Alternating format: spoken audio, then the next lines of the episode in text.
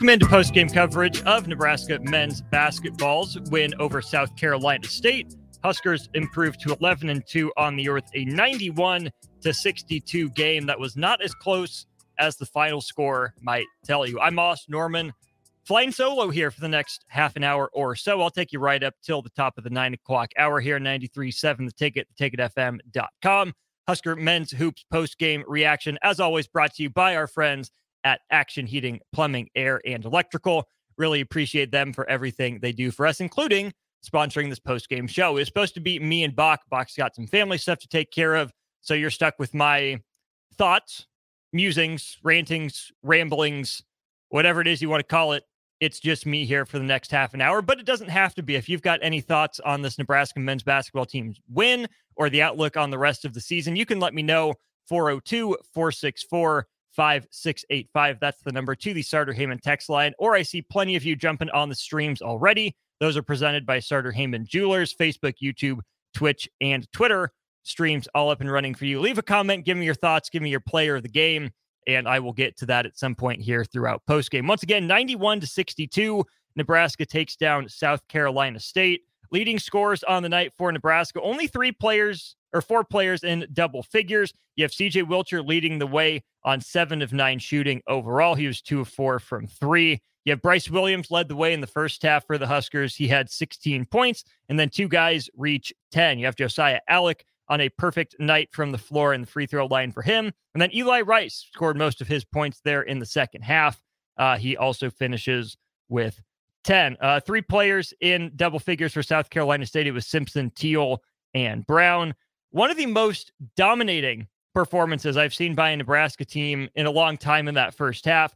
50 to 11 was the score after those first 20 minutes. South Carolina State really had no rhythm, and it's not like they they didn't have opportunities, right? There were a few times early in that game that Nebraska turned the ball over in transition, had some sloppy ball handling, but I remember Brice Williams had a block. Josiah Allick saved a couple points in transition. So Nebraska, for the most part, was able to cover for its mistakes. The main takeaway that I have from this game is Nebraska took care of business. Straight up, Nebraska took care of business. South Carolina State was four and ten entering this game.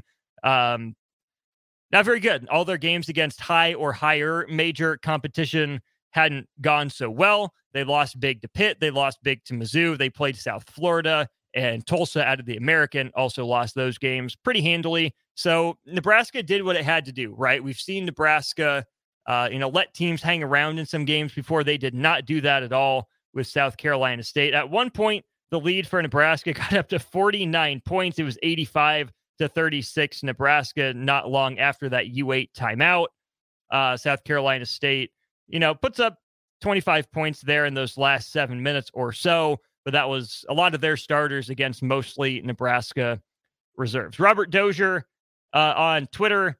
I don't know if you're being sarcastic or not. It was a big time win. Yes, against a quality team.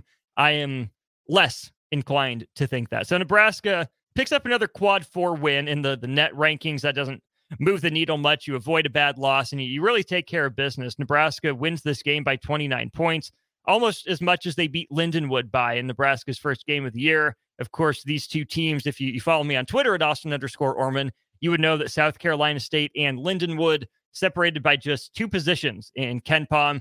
South Carolina State 333rd, Lipscomb 335th, I believe it was entering the night. 91 62 Huskers win. Let's just run through the team stats before we get to some individual ones. Nebraska 29 of 61 from the floor, good for 48%. That ticked down in the second half. Nebraska was significantly over 50%.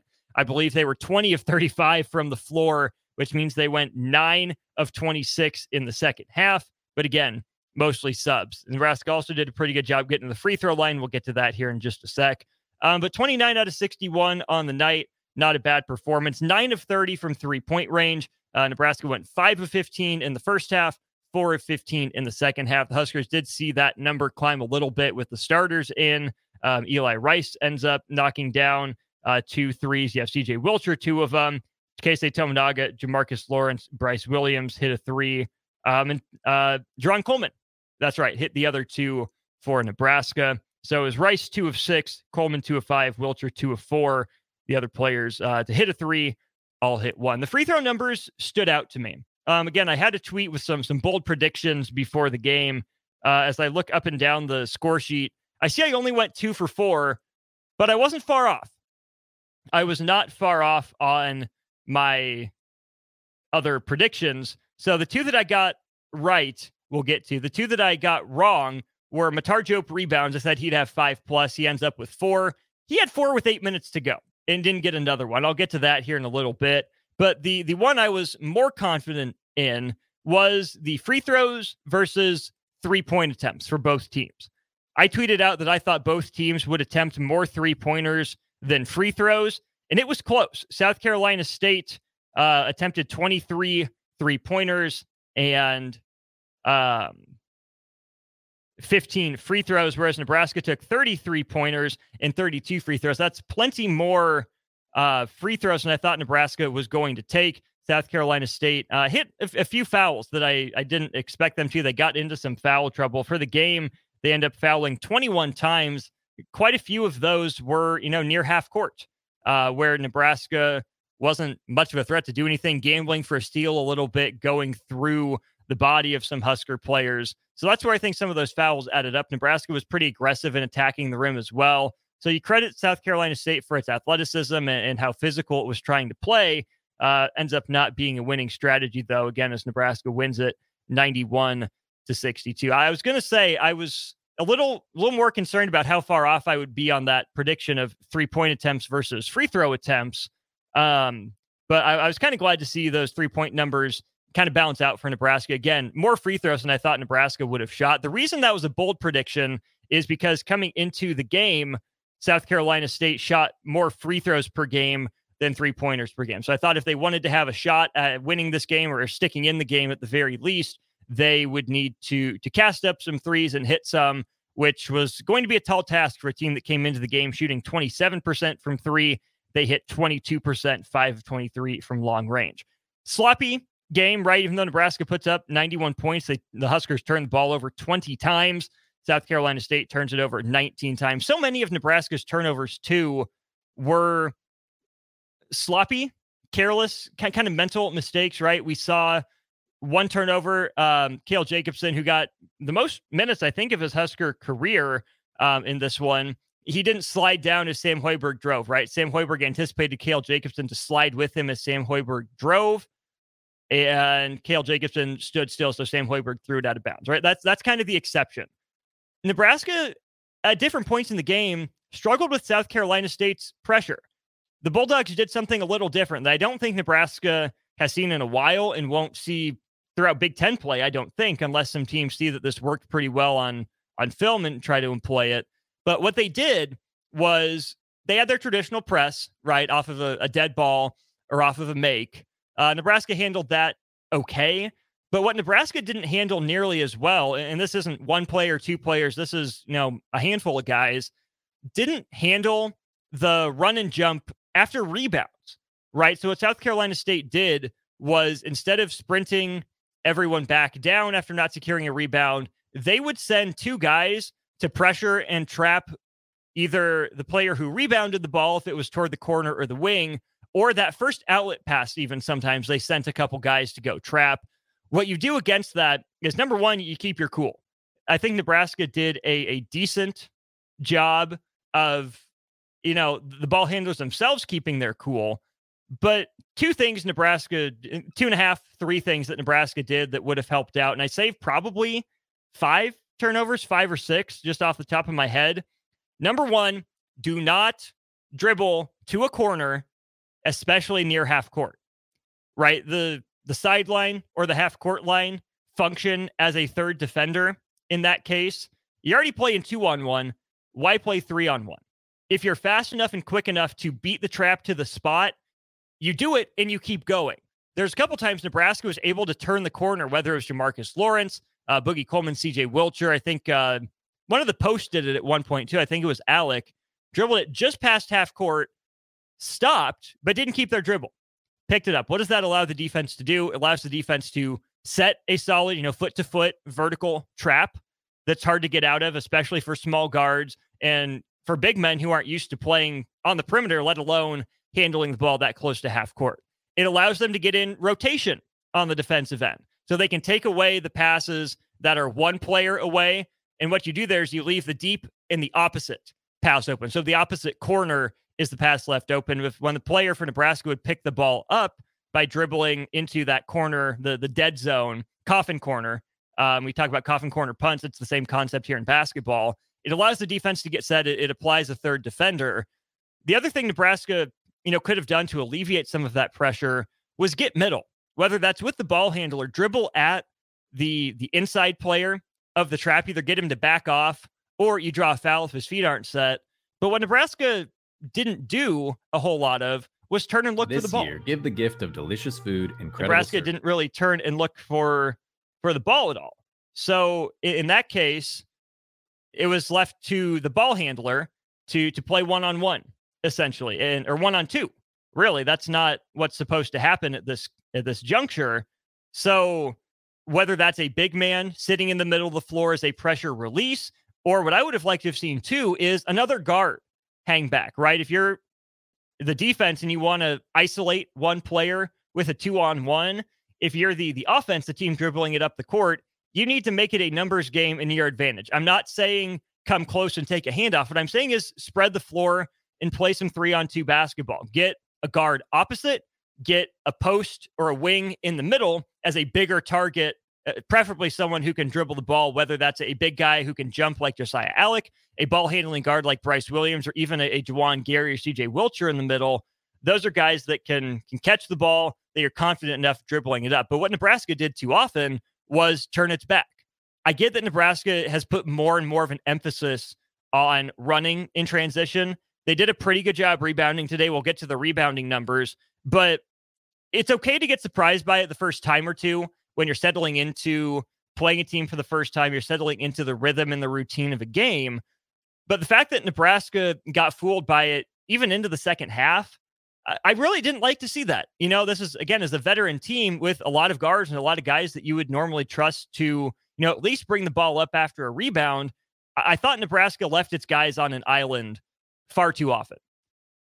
Kind of nitpicking, but that could come into play, right? I think there are teams in the Big Ten. Michigan comes to mind. I'm surprised Michigan State didn't do more of it earlier. And even last year, right? We saw that Nebraska team, while it got hot in, you know, February and into March, Nebraska struggled with pressure at points. Nebraska struggled to, to put some teams away. Part of that was due to the free throw shooting, but uh, Nebraska had some really sketchy moments in games at the end of year, not handling press well, not always running press break the way they were supposed to. So I think this was a, good test in that front. Reminds me a little bit of um, I think the Stony Brook game. Stony Brook was a team that was athletic, that was kind of jamming up Nebraska's rhythm. It took them a while to get used to it. Nebraska obviously had many fewer issues on the offensive end today than they did early on in that Stony Brook game. Um, so credit South Carolina State for disrupting Nebraska's flow here and there. Um, but I think that's something for in Nebraska to look in. Uh, Jeff, appreciate you watching here on Facebook and chiming in. The guys I'm talking about aren't just the bench. The bench wasn't the only unit struggling with this. I think Boogie Coleman, again, on the bench had a couple turnovers, but the very first defensive possession of the game, the first chance Nebraska has to run in transition, Jamarques Lawrence, who this team wants to be its point guard, who's been getting point guard reps and who handles the ball a significant portion of the time, did exactly what he wasn't supposed to do. He put his head down, he dribbled up the sideline, just past half court into a trap, into a two on one for the defense, and he got called for an offensive foul. He pushed off with his off arm, trying to create a little bit of space to split it. And that was the first possession of the game. We saw CJ Wilcher, who, yes, is a bench guy, but a valuable piece, a rotation guy for this team. Uh, catch the ball on a rebound and turn and fire it. Not really look where he was throwing it. He just wanted it out of his hands into anyone else. Which is CJ Wilcher the best ball handler on this team? Absolutely not. But CJ Wilcher has improved his handle in his few years here at Nebraska. And he's enough of a guard that, and he's just a college basketball player, right? If he can't dribble the ball up or, or make a, a, more composed pass under pressure, there's not a whole, whole lot of reason for him to be out there. Now, CJ Wilcher had a great game. Again, that's just a little little blip on the radar, I think. But I think Brice Williams had a possession where it wasn't great. Sam Hoiberg did a pretty good job of you know, being small and quick and, and getting around the trap, splitting it once or twice. Um, but had a couple wild passes as well. Um, so I think Nebraska just as a whole needs to be better because again, this was a team that going into I want to say it was the Minnesota game, averaged fewer than 10 turnovers per game, and the Huskers basically doubled that in Minnesota. I think they had 18 or 19 turnovers in that game. So, yes, the strength of schedule for Nebraska in the first, you know, seven games of the year wasn't the best, but Nebraska had done a better job at preventing turnovers early in the year. It's gotten a little sloppy and a little careless at times here um, as we continue the season. So this is a veteran group that I think, for the most part, does a solid job of staying composed and handling the ball pretty well. But even in a game like this, where you win it by almost 30 points, you're up by 39 at halftime, 50 to 11, it's the little things, right? We talk about the big picture for this team, what it wants to accomplish. You would like to think that you don't have to tell a veteran team to lock it in, that they come ready to go. But the best teams don't lose focus, no matter the score. The best teams don't have those silly little mistakes that lead to cheap points. Are they a big deal in this game? No, they're not. Does it sound like like nitpicking in the, you know, the first 15 20 minutes after this game got over? Absolutely it does. But Nebraska has grander ambitions this year than beating South Carolina State by 29 points. If these careless, sloppy turnovers continue, there will be another game that comes back to bite Nebraska, just like it did against Minnesota. I look at Indiana, the next opponent for these Huskers. Nebraska turns it over like this. Nebraska turns it over 15 times. That might be enough for Indiana to beat them. Indiana isn't great, but like Strick said, they will get after you defensively. It's a Mike Woodson team. You know how Mike Woodson played in the NBA. You know how he coached in the NBA.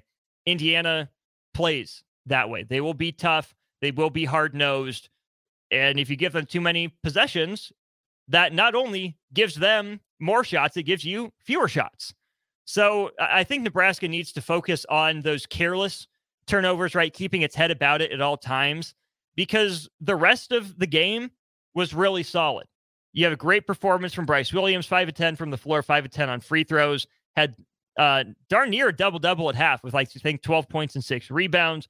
You look at Jamarques Lawrence, hit a three pointer, did a good job getting downhill, three rebounds and assists for him. Um, you look at Josiah Allick, 10 points, seven rebounds, four assists. That's Rienk Mast level, really is what he did, right? Differently than Rienk Mast did it. But Josiah Allick had his best game in a long time as, you know, the the lone big man in that starting lineup. Look at CJ Wilcher off the bench, right? Took advantage of some defensive breakdowns from South Carolina State, hit a couple nice layups, hit his couple threes, also adds two rebounds to his 18 points. Sam Hoiberg, five points, seven rebounds, three assists. Typical spark plug Sammy stuff, right? That that'll get the job done. Boogie Coleman found his way off the bench, right? Which is something I kind of saw coming against an opponent like this. Took pretty good advantage. Two of five from three, six assists. That's more than enough to get the job done. Eli Rice got his shots up. It looked pretty good. You saw Matar Diop. That's a guy that I think could have had more of an impact. There were a few times that, again, I predicted him to get five plus rebounds. So I wasn't just, you know, rooting for my pred- prediction, but Matar Diop was a little out of position, or especially on the offensive end, wasn't crashing the glass, right? He was standing around, and he's probably Nebraska's best pure rim protector. Um, so I get him wanting to to get back on defense, but that's a guy that had a height advantage over pretty much all of uh, South Carolina State's roster and didn't take full advantage of it. Which again, it's a young guy who's still, you know, learning how to play basketball, let alone learning how to play basketball at the college level. But it's those little things, that effort, that intensity. What Matar Diop has to do to get on the floor is rebound. Any rim protection he gives you is a big boost to this team. He's not going to score points, but he's got to rebound. And to see him just kind of standing around at the three point line, I, I didn't love that from him. Nebraska does still win the rebounding battle 50 to 40, 40 defensive rebounds, 10 offensive for the Huskers, eight second chance points. Um, so again, pretty pretty well balanced performance for Nebraska. Diop, the only player not to score in this game. I did mention the free throw numbers for Nebraska.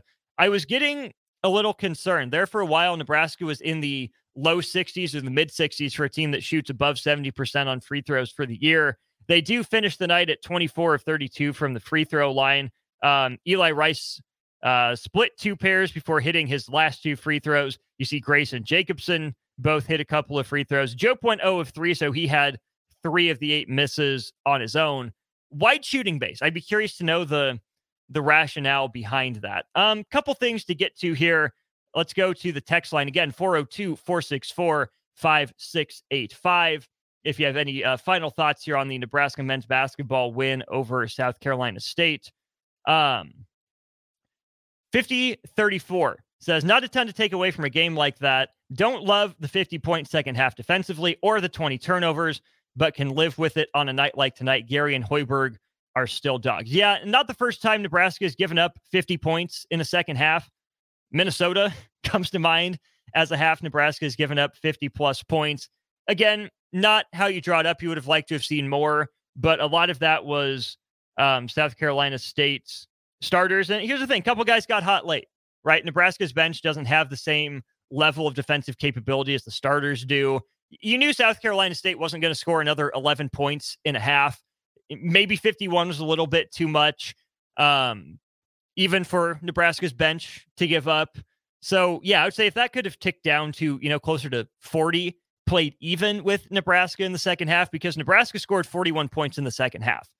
If it's a 41 41 second half and it's 91 52, yeah, we're probably having some some different conversations here. Um, then a comment that I've seen from a couple people here 5034 is one. And then on the YouTube stream, Jeff is saying uh, Boogie showed why he doesn't play. And 5034 says, disappointed in Boogie's minutes, had a chance to showcase why he should get more minutes, but made a lot of bad, sloppy decisions with the ball. Would love to see Rice and Hoiberg take his minutes. Well, Rice and Hoiberg were off the bench before him. Jarron Coleman was, I believe, the 10th man uh, to play. So you have the starters Williams, Gary, Lawrence, Tominaga, Allick. You have Wilcher, Hoiberg, and then I think Rice and Jope came in before Boogie Coleman did. Don't quote me on that, but Boogie Coleman on the night plays 19 minutes. Hoiberg plays 17. Wilcher plays 19. You saw the good and the bad from Boogie Coleman. You saw eight points again, two of five shooting from long range. That's probably a little bit above what he would normally shoot but that's fine. They were not outlier shots at all. So two of five is fine. One of two then from two point range, and the one make was a really nice play that I don't know if many other guys on Nebraska's team could make. I could see Eli Rice trying it. I could see Brice Williams pulling it off. But what Boogie Coleman did was he was pushing in transition, slowed himself down, did a little half behind the back fake before going up with a right handed layup in transition. Um, I don't know how many other guys on Nebraska are making that play, but yeah, there were some careless, sloppy turnovers from a guy who Nebraska would rely on to run the point. You know, you can't have those sloppy turnovers. If we we uh, hold it against Jamarques Lawrence, we have to hold it against Boogie Coleman. But Coleman also had six assists, right? It's the good and the bad. For a point guard, you, you obviously need more than a one to one ratio of assists to turnovers. But there were a couple instances too where I think there's some miscommunication. Boogie Coleman, just the nature of his game is he's going to try to be an X factor. He's going to try to do a lot, sometimes the most, sometimes more than he should. Pardon me as I take a drink. Um, he plays with a little bit of flair, a little panache that I don't know if Nebraska's other ball handlers have for for better or for worse. Boogie Coleman is a fine player, but his defensive intensity isn't always there. And there are some of those boneheaded turnovers that I think sometimes Nebraska needs the the juice, the energy, the pop, the creativity that he brings on offense. But as you get into Big Ten play and you have to tighten up and you can't afford to give possessions away, that's a decision for Fred Hoiberg, Nate Loenser, um, Ernie Zeigler, Adam Howard to make is how much creativity can we risk? Is really the question because there is an element that Boogie Coleman brings to the table with his passing and his vision that other guys just don't have. He puts some flair on it as well, but six assists versus six turnovers, again, not exactly uh, the ratio it is that you're going for. So I still think there's a role for Boogie Coleman, but I do think it's going to be kind of spot minutes. You know, if Nebraska is in desperate need of something, maybe he's the guy that comes in and tries to spark it. But yeah, I don't think Boogie Coleman plays 19 minutes in in a game again. Once again, it's Nebraska 91 and South Carolina State 62, the final score from Pinnacle Bank Arena in Lincoln. That'll do it for the scheduled portion of non conference play. Nebraska sits at 11 and 2 right now. Uh, one of their best records in non conference play in school history, but far and away, far and away, their best record in non conference play under Fred Hoiberg. Big things, you know, in sight, as Jon Rothstein of CBS Sports said, Nebraska is in position to be in position. Is Nebraska an NCAA tournament team right now? Some places saying yes, some places saying they're right on the bubble, some places saying no. But here's the thing 93.7 the ticket listeners Nebraska will have every opportunity to seize its goals. Everything that Nebraska wants to accomplish this year is still in front of it. Dropping the game at Minnesota was not a good one. Beating Michigan State, that win will age well. You've got 18 more conference games to see what this team can become. It starts with Indiana on January 3rd. That'll be a tough game. If you're Nebraska, you hope Rienk Mast is back. If I had to guess, he's not back for Indiana, which I think could be a bit of a problem. Kel'el Ware is a really great player for them, former five-star recruit that transferred back to Indiana from from Oregon. So it'll be a challenge in Big Ten play. It always has been. It always will be. But between Indiana and Wisconsin to to start off Big Ten play, well, resume Big Ten play through early February. This to me is the the make or break stretch for this team when it comes to what postseason will Nebraska be playing in. That'll do it for me here from 93.7 the ticket uh, studios here tonight. We'll uh, throw it to break, get you back to national programming. Thanks for listening, everyone. We'll be back with you tomorrow and Sunday uh, for some ticket weekends. At least we have the Liba show. If you don't hear from us, from me, from all of us at 93.7 The Ticket, have a safe, a happy New Year's Eve and New Year's Day. We'll recap all the college football, all the college basketball, pro football action as well when we get back to you on Tuesday. For Bach, I'm Austin. Big thanks to Action uh, Heating, Electrical, Air, and Plumbing for sponsoring this uh, edition of Nebraska men's basketball post game. We'll talk to you soon.